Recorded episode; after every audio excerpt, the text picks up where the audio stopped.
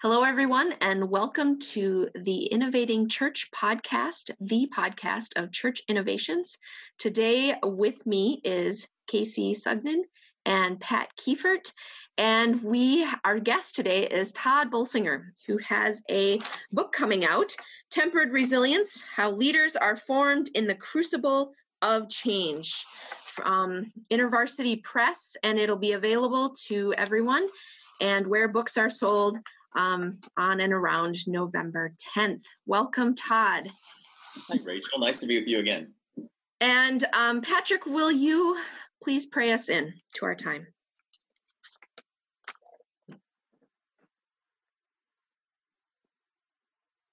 Gracious God, we know um, how precious the movement of your spirit is. And we seek that now that we might uh, gain insight and wisdom in our conversation about uh, resilience and adaptive leadership in this conversation with God. We ask this in Jesus' name. Amen. Amen. So, Tod, this is uh, the second book um, in the, you had um, your previous book, Leadership for a Time of Pandemic. So, this comes right kind of right after that book two in that um, and and you begin right away talking about adaptive leadership and what it means to be a resilient leader but you also talk about sabotage. And so might you uh, uh, expand a little bit on that and talk about that sort of as the foundation for your um, understanding of a tempered resilient leader? Yeah Thank you. So, um, in 2015, um, when uh, Canoeing the Mountains was published, it took me literally around the country and did three other countries uh, talking to people about the idea of adaptive change. How do you lead into uncharted territory? How do you lead when you're not an expert and you have to learn as you go and you are continually uh, in a position where people have to face loss in order to keep moving forward? And that framework um, resonated with a lot of leaders so i got to speak to a lot of folks. But what i found was in like in any book they had the parts of the book they wanted me to speak on you know speak on this part speak on that part speak, speak on this part. Everybody wanted me to speak about sabotage. That became this the other subject all the way along the way. Because one of the premises that comes out in canoeing the mountains is uh, edwin friedman's idea that you have not uh, succeeded in a change until after you've made the change and then survived the resultant sabotage. That the way systems bring change is they make a change, then they regret the change and resist the change. They try to sabotage the change to make the change go back. And the leader has to not only make a change, but has to actually take the people through what is going to become um, he says 100% of the time an experience of sabotage. And so um, that became the the big question. That became the big co- topic of conversation. And what i found really is it became the topic of conversation for what i call the dinner gathering after the gathering. So whoever invited me to come speak you know the district superintendent the bishop the executive presbyter the director of training would usually take me out for a meal. And then at the end of the day they would go thank you so much for being here. That was really helpful my only problem is I'm not sure anybody here can do that. And what I first thought is they were telling me, oh, I didn't do a good job teaching people and training them how to do adaptive leadership. And then they said, no, no, no, it's not that at all. That was great. We just don't know if we have anybody who can actually do this. They can survive it. They have the they have the stomach for this. And then one of the pastors I'm coaching said to me, uh, Tod, I'm pretty sure I can learn to lead adaptive change. I don't know if I can survive it. And so that set me on the path of thinking through how do you create the resilience to deal with resistance? That that's the real rub for most leaders is not the external challenge we're facing out there in the world. It's the internal resistance we face inside our congregations, our institutions, our organizations after we have said we want to join together and face that external challenge in the world it's then the people shrink back um, and the leader is it's the most soul sucking part of the, for, for leaders and that's what i wanted to be able to speak to is the resilience to face that resistance. Because you rightly talk about um, sabotage. You say that acts of sabotage are not bad things that evil people do. Acts of sabotage are human things that anxious people do. Yeah and I think, um, gosh, that just puts it in a different frame um, for leaders because it can feel like the world is against you. Yeah. Um, and when you realize that really, no, this is the anxiety in the system that's that's causing the sabotage. Um, when you start realizing that anxious people do what anxious people do, right? They want to run home. And um, I always say that, you know, remember that the root word for familiar and the root word for family are the same. And when you are in unfamiliar territory, you feel like you're homeless. And when you feel homeless and disoriented and alone and lost, you will run home, even if you're running home to a dysfunctional family. Even if you're, and so we see this over and over and over again in the scriptures. We see it all the way through the the the early days, the early stories of the Exodus. When I mean, every single time the people of God hit an obstacle, they started thinking maybe slavery wasn't so bad. They killed our children, but at least we had leeks and onions for lunch. Oh my gosh. You know, maybe maybe we instead of dying in the wilderness, we should just go back and be slaves. And it was and Moses had to walk them through that over and over and over again in order to de- develop the resilience to continue on in the journey. And ultimately, you know, it's it's why it took a generation. Right. Right. Um, you also talk about, um, and you had kind of briefly brought these up, these topics up in your previous book, but you flesh them out more. But the the notion of failure of nerve and failure of heart. Yeah. Um, do you want to say a little bit about those?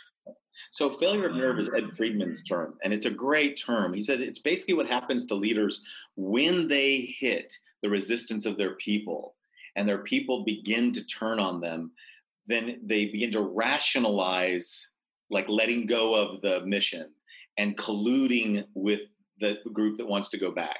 So you have a failure of nerve because at this moment, what you say is, you know what, we won't make the, this, let's not make this so difficult. Let's this we doesn't have to be so painful.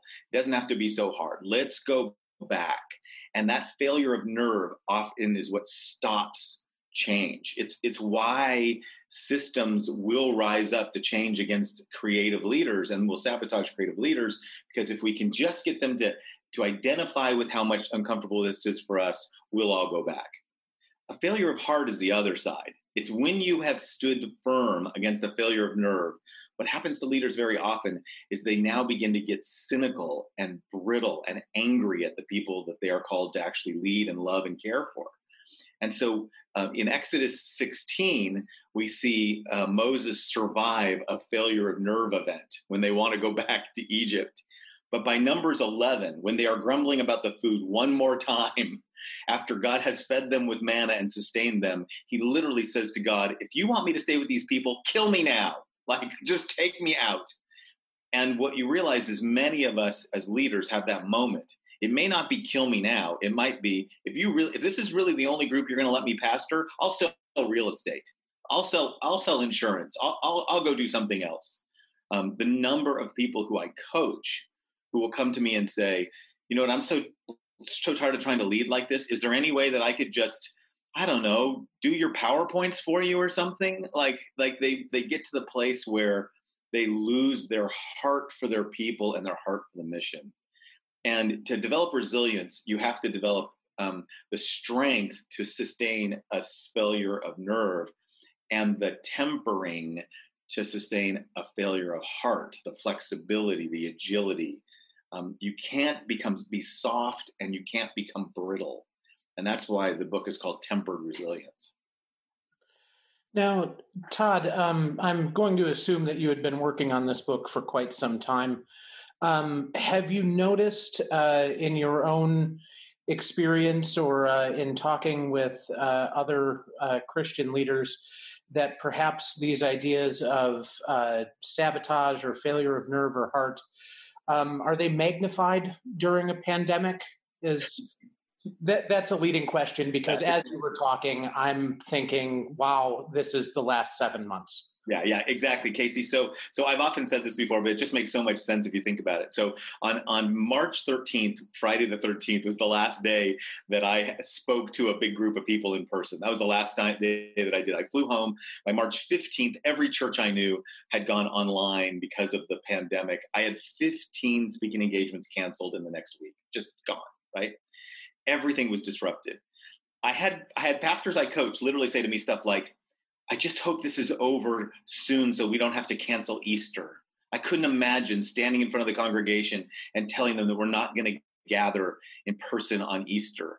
Seven months later, people look back at that and say that was the easiest decision we ever made. I mean, for crying out loud, the whole the whole place went. Of course not. Of course we shouldn't gather on Easter. I don't care what anybody says. No, we're staying home. Even if you did open, we uh, on Easter we would stay home.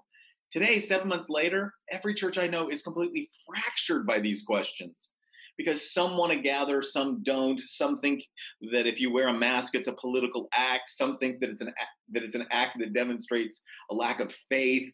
Others, I mean, it's like it's just completely shattered in so many congregations. The the pandemic and the economic recession and the social injustice uprisings that we have seen and protests we have seen um, are just shattering our capacity to stay together and what ends up happening is the pastor stands right in the middle of it, trying to hold people together to remind them that our call is to love God and love our neighbor, and that that call gets lost in the anxiety of it. And so this is so that so the pandemic and everything we've experienced has just uh, brought to the surface what I call the underlying conditions. You know, the like the underlying conditions that put us at risk for COVID. We have these underlying conditions that have been present in the life of the church that now are evident and and threatening us.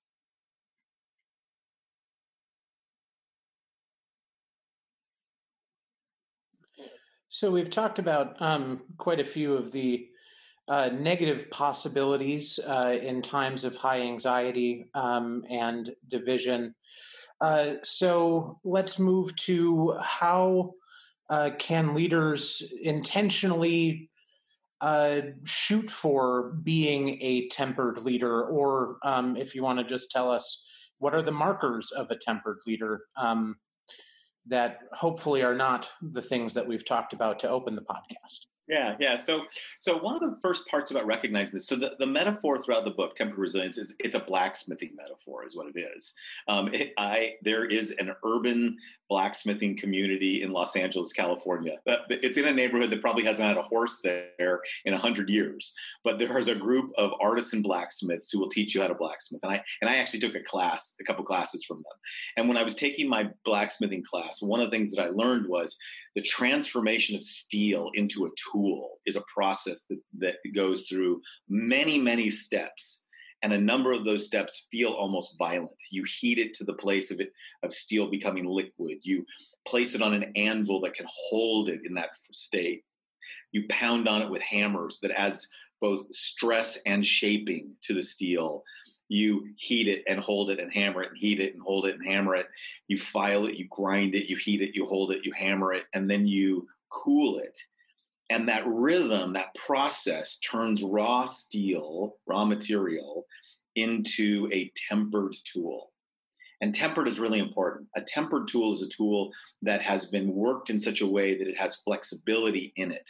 It's not just harder, it's actually more flexible also. And so, what you're talking about is not creating a sledgehammer, but a chisel and where that that language of a chisel for me came was by um, reading again uh, Martin Luther King's famous speech in front of the Lincoln Memorial, the um, um, "I Have a Dream" speech. And in that section, which most of us know was extemporaneous, he he threw it in because Mahalia Jackson yelled at him, "Tell him about the dream, Martin. Tell him about the dream." He literally says, "With this faith." He's just referred to Isaiah chapter 40. With this faith, we'll be able to hew out of a mountain of despair stones of hope. And literally, I think of tempered resilience as the capacity to hew, not to destroy, not to break through, not to explode, but to hew, hew out of a mountain of despair stones of hope. With this faith, we'll be able to transform the jangling discords of our nation into a beautiful symphony of brotherhood. And in that beautiful act of parallelism, we see that hewing is transforming. And that's what tempered resilience does it transforms the mountain of despair, the anxiety filled despair, the anxious, anxious prone resistance and despair into something that can be a stone that can build something beautiful. And that work is a formative work And that's why this book is a formation book. Would you mind just kind of briefly sort of outlining that process because you um, you do it so well in your book of of what a um, a tempered resilient leader looks like sort of yeah. So, a, what I say is a tempered, resilient leader is a leader whose grounded identity, that's the raw material. You need a grounded identity. We can talk about that. Um, I say that the, the raw material is a leader whose identity is grounded in something other than their success as a leader. So, it starts not with how successful you are, it starts with how loved you know yourself to be. So, a grounded identity through a process of reflection relationships, and a rule of life, a set of practices, reflections, relationships, and a rule of life in a rhythm of leading and not leading is the way in which a grounded identity becomes a tempered, resilient leader. Reflection, relationships, a rule of life in a rhythm of leading and not leading. And, and that's the process. And then I, and I connect that process to the process of blacksmithing, to, to, to working, heating, holding, hammering, hewing and tempering.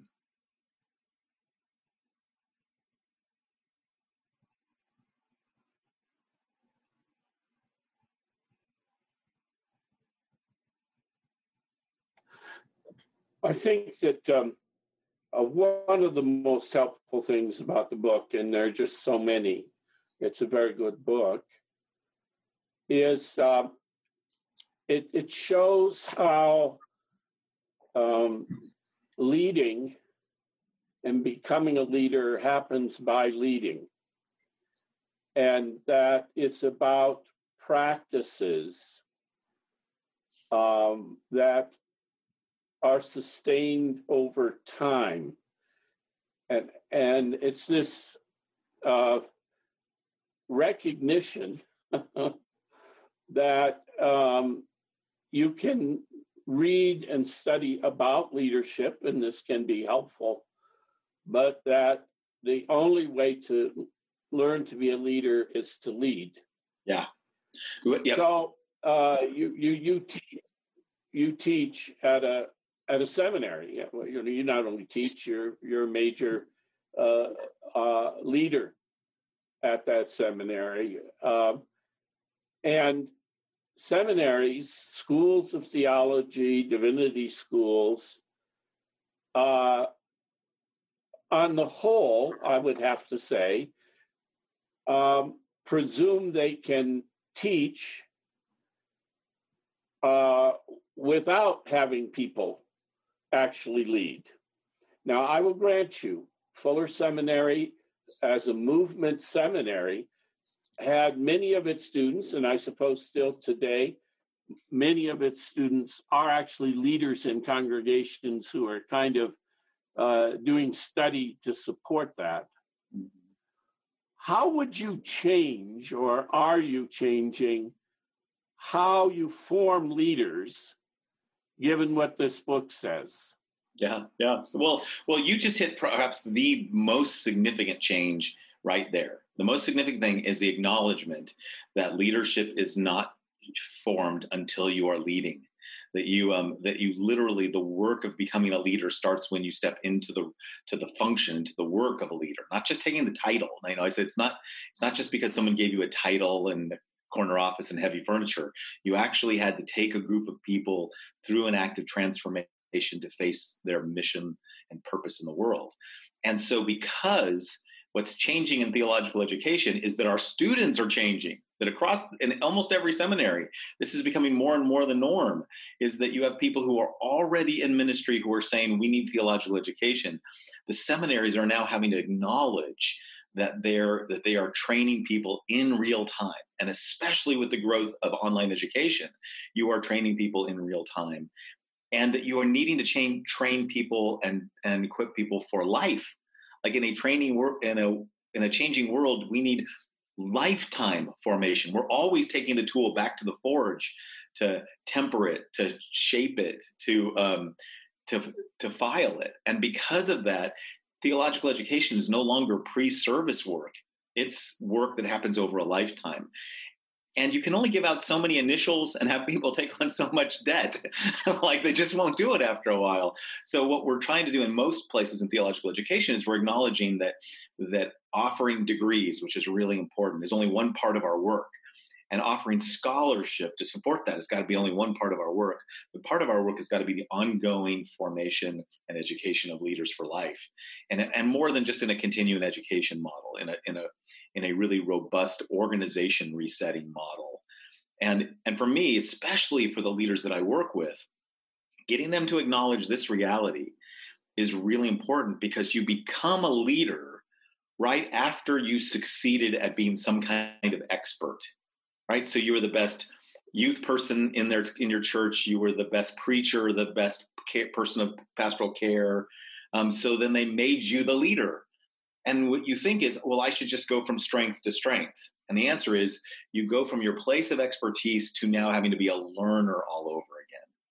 So the very first attribute of a resilient leader is that they are they are willing to embrace their vulnerability in self-reflection and they're willing to learn humility. In an institution, this happens, as you know, the person with the biggest vita gets asked to be the dean. And then all of a sudden, they realize they're no longer the scholar who gets to sit alone and write papers. They've got to actually work with people.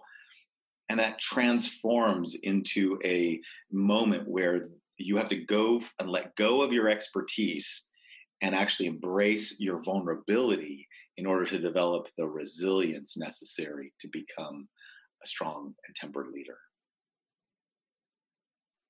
So okay, I'm... so now let's take this to the local congregation.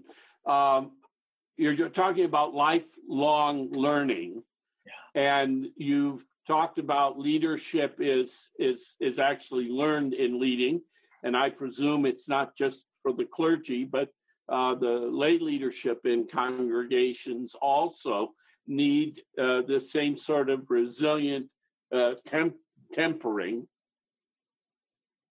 and furthermore, it seems to me you're saying, um, you know, uh, you have to get through the sabotage, not just getting the vote to change and getting the. I love your story.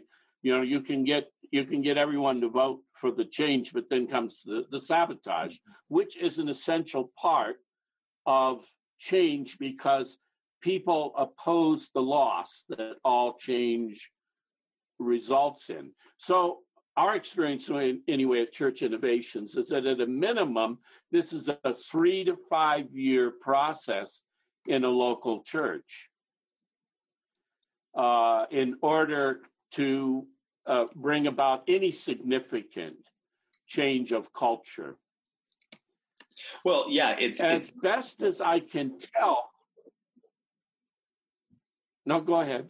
No, I'm saying you you nailed it. The, the, the acknowledging that a change process is a long process, that it's a long shaping process for both the leaders and the congregation, is one of those things that people just have to have to grieve because what most of us want, you know, a congregation gets a new pastor and they hope that everything's going to turn around right now. That that was our big change. We'll get the new pastor. And very often when I'm when I am uh, consulting with people, go, uh, churches going through a transition of a pastor, and I'll, I talk to the pastor, I'll say the biggest problem with your church is they think you're the only thing they need. They think that they hire you, all their problems will go away. So as soon as they don't, they're going to blame you. So, this is why you need resilience because the church doesn't know that it needs to change a lot more than its pastor.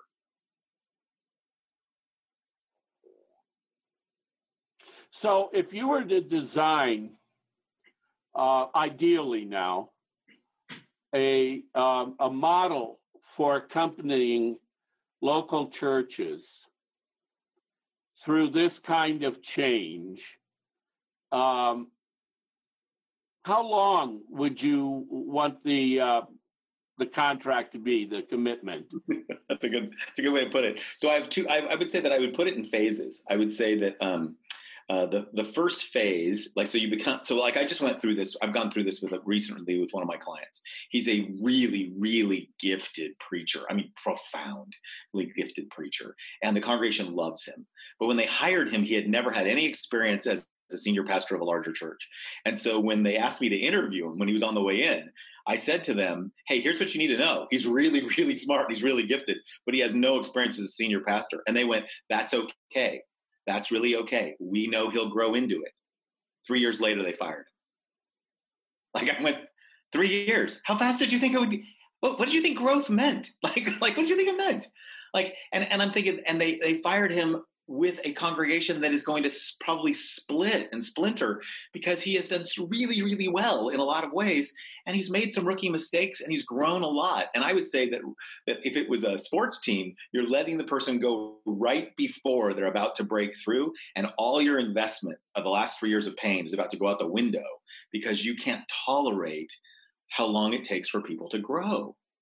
And a congregation has to do the same thing. So I would say the first phase is you got to know in the first, you know, three to five years, you're doing a lot of just learning together what it means to basically be on a, a long journey. So I, it's, it's like the beginning of a marriage, right?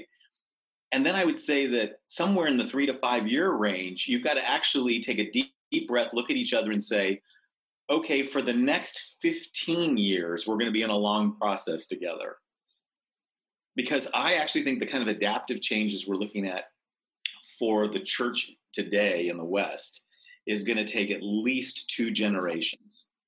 It's going to be all of our work for the rest of our careers and our ministries, and all of the people who we are uh, discipling and bringing up. It is it's at least two generations, and th- to know that we are playing the long game in the history of God's own work, and to know that God's okay with that one of the things we learn in the Exodus story is that God's really okay for an entire generation to just stay in the wilderness. Uh, that it's really okay to, as far as God's concerned, and that it could take us a long time. And so resilience is developing the capacity for the long haul. It's to it's to have a giant mountain of despair and a very little chisel and to keep working away until you can create stones. And for me, that image of stones, that's the image of First Peter. Let yourself be built, right? Come to him who is a living stone, and as living stones, let yourselves be built into a dwelling place for God. That's a cathedral work is generational work, and that's what we're talking about here. So I'm curious because one wanna, of the I want to follow that oh, up. sorry. Yeah. So, please. Uh, Well, I I'm, was- on, I'm, I'm on a, a path here.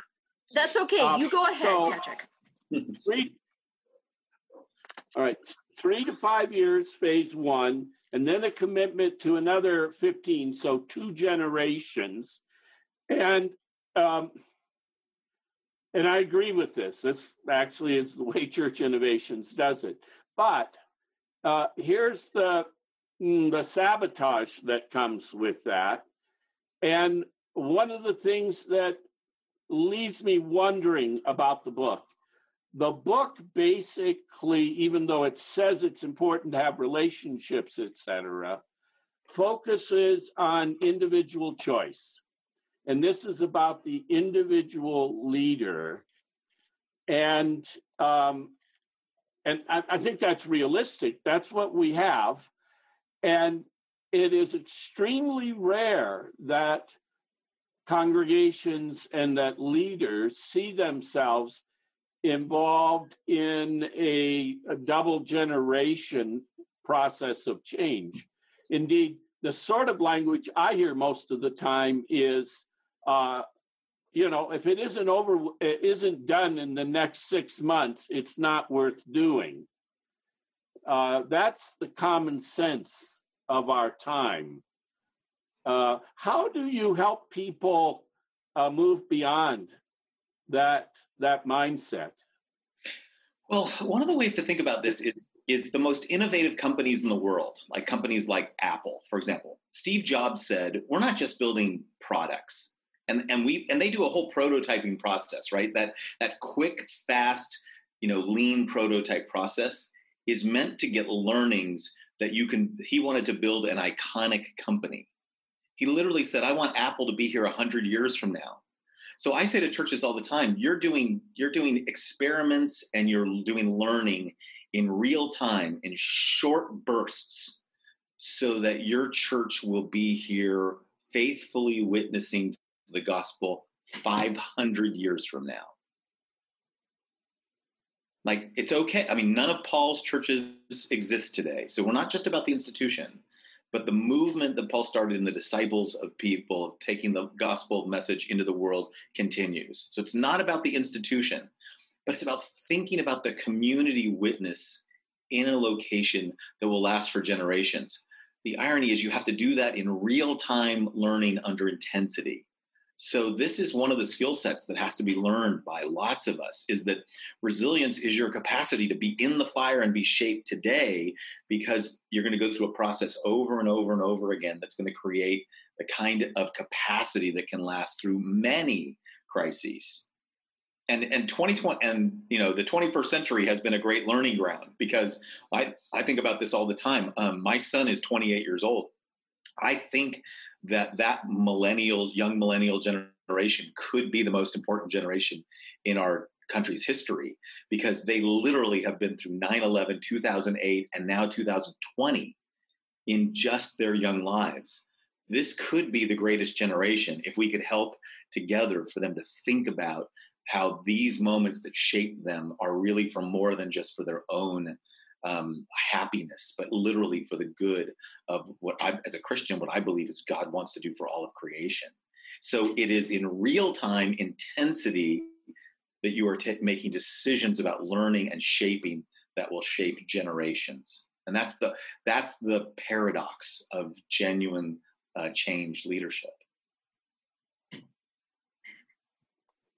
So, Tod, I'm curious, going back to, you know, eh, Casey set us up into this pandemic time. So, you talked about how um, being teachable is really important um, and an attribute of a uh, tempered, resilient leader. So, how do we do this in a pandemic time? Because, especially when um, I mean, yes, anxiety is high, but vulnerability, it's harder in an anxious system to be vulnerable. Yeah, uh, yeah. Uh, uh. So, so how do we do it?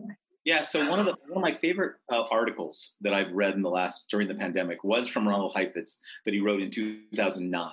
He wrote an article called "Leadership for a Permanent Crisis," and he was writing about what a disruptive century we've had with 2000 with 9/11 and 2008. He had no idea 2020 was coming, right? And what he talked about was the way to think about this is that you have two parts to a crisis. You've got the acute crisis, which is like a human body being wheeled into an emergency room. You got to just make sure it survives. But the wise doctor, as soon as they know that they're out of the woods, will then look at the patient and say, let's talk about what got you here. And now you have to use the energy of that, of that crisis to address the adaptive challenges. But Heifetz says this is when you have you have to confront the challenges that you've not had the will to confront before. And you, now you hit the organizational reset button and you go after the legacy issues. And so what I say to, to churches in this moment is don't waste this crisis. It's not just about surviving. It's about caring for everybody and surviving. But as soon as it's got enough bandwidth to ask any questions, now ask questions about thriving use this as a time to train, to experiment, to learn, to try things that if you throw them out six months from now, nobody's going to worry about because that happened during the pandemic. You know, this is your moment to rethink. This is a moment to take all your best staff who uh, you are thinking you might have to lay off because we might not be able to have a big children's program or youth program and ask the question how could we invest in their lives so that they become better leaders 18 months from now, regardless of their position? What would it be like for us to have a staff team or a laity that is no longer about the pro projects and the programs we used to do, but is about the literally the overall mission? How can we let this become a moment of mentoring and apprenticeships and equipping for the future? That's the way that we ter- make sure that this crisis of the pandemic um, does not keep us stuck in the past, but actually prepares us for the future.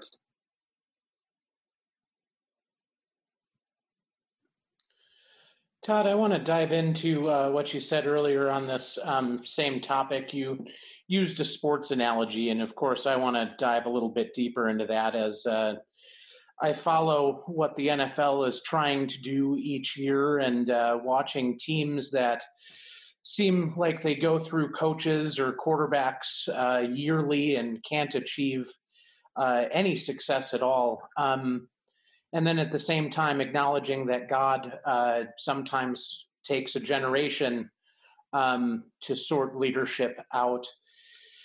Do you have a sense of um, knowing that sometimes pastors and congregations uh, aren't on the same page, or it's better, or the Spirit's stirring them to separate? Is there is there an amount of time that's appropriate if things don't seem like they're quite working? Yeah, yeah. So I end the book with a whole question about so when do you walk away? Um, because the book is written for leaders, right? So it's written for the leader to think through. When do you walk away? When do you when do you say, okay, this is no longer an issue of resilience; it's something else. And one of the key principles of adaptive leadership is that for adaptive leadership to work, you have to give the work back to the people. And I always say to me, the marker of change is when when the leaders have done, have gathered people together, have done work, have led the learning, have con- talked about confronting loss. When they keep giving the work back to the people, and the people don't want to take up the work, then this becomes the moment for us to begin to ask the Lord, "Am I done here? Like, like has this been about my shaping? Do I go someplace else?" And that's a this is a difficult and painful question. You don't get there quickly I, in my view. I mean I, you got to realize i'm a guy who had i had a 10 year a 10 year at one place and a 17 year at another and i'm now in my seventh year in my at, at the school. So i'm not a quick uh, turnaround person in that sense. But but what i do believe is that you do have to ask yourself larger questions about your work and about the work that you've been given as a leader.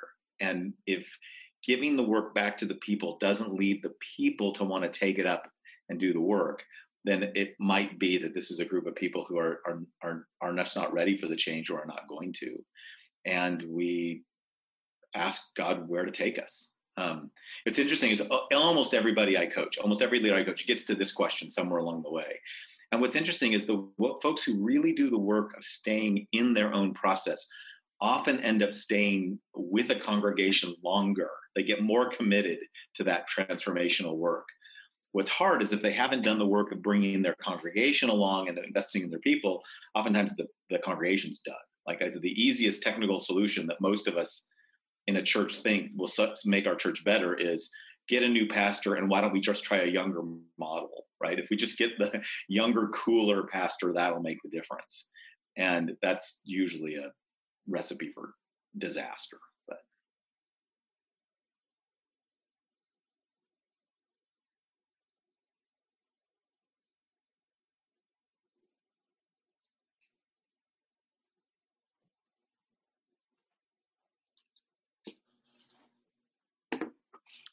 Well, Tod, is there anything else that you'd like us to know about your book?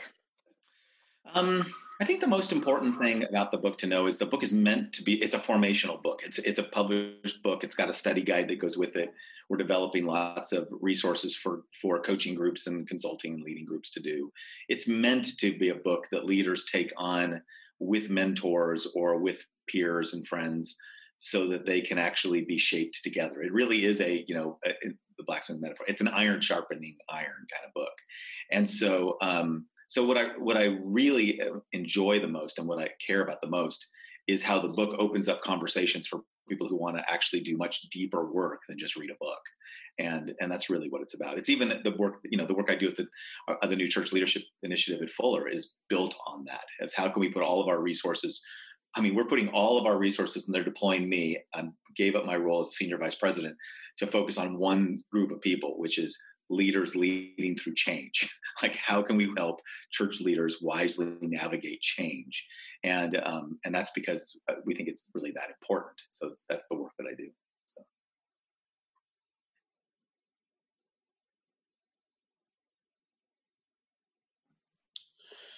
All right. Thank you so much, Tod, for all of your uh, wonderful answers today and for uh, putting together a book that is infinitely more relevant today than I would imagine you even imagined as you were writing it. Um, and that uh, I know has stirred up a lot of questions and thought and response just in my mind uh, as we were talking about it.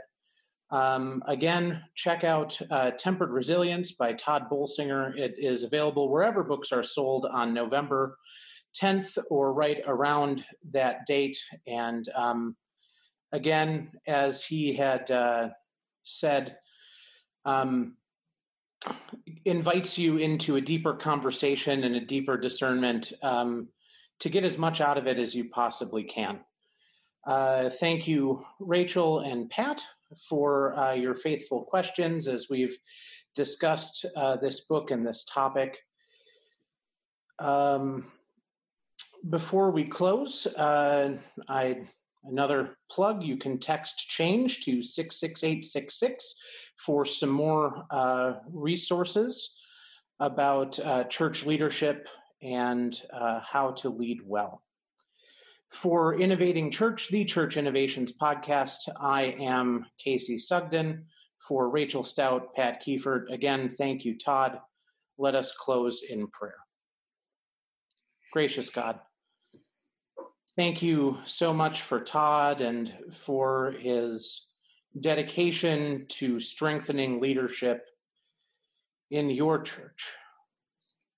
Guide all of our listeners and all of those who lead your church around the globe to be faithful leaders and give them the resilience to persevere, to make it through the wilderness that they find themselves in.